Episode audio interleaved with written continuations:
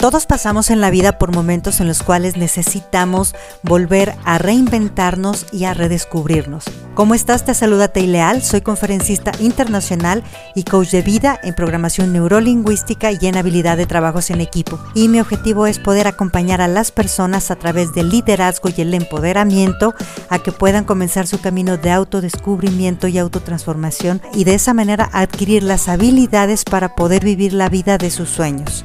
Te invito a que te sumerjas en este grandioso camino en el cual vas a descubrir la mejor versión de ti mismo.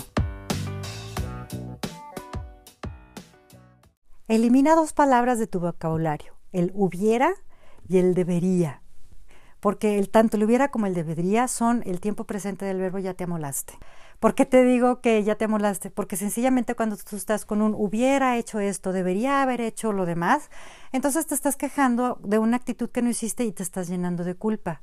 Y la culpa nos limita, es una energía que hace que nos autocastiguemos y que dejemos de recibir las bendiciones que la vida tiene para nosotros o que nosotros hemos contribuido a que lleguen a nuestra vida.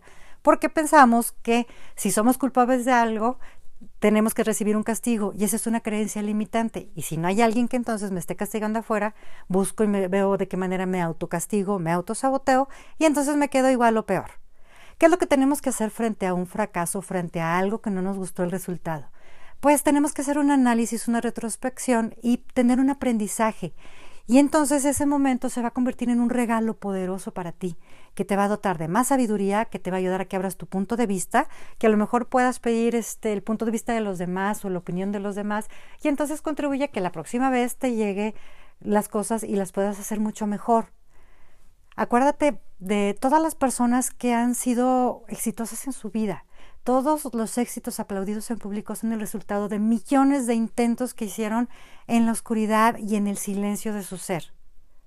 ¿Qué es lo que pasa? Que ellos no se detuvieron, que ellos no se dejaron estancar y no se quedaron con el hubiera hecho esto, debería hecho esto, sino a lo mejor es tal vez si hago esto lo puedo hacer mejor y entonces lo intento y me voy a prueba y error y vas a darte cuenta que vas a ser más sabio, que te vas a hacer mucho más productivo porque ya sabes cómo no hacerle y entonces eliges el camino de cómo se hacerle.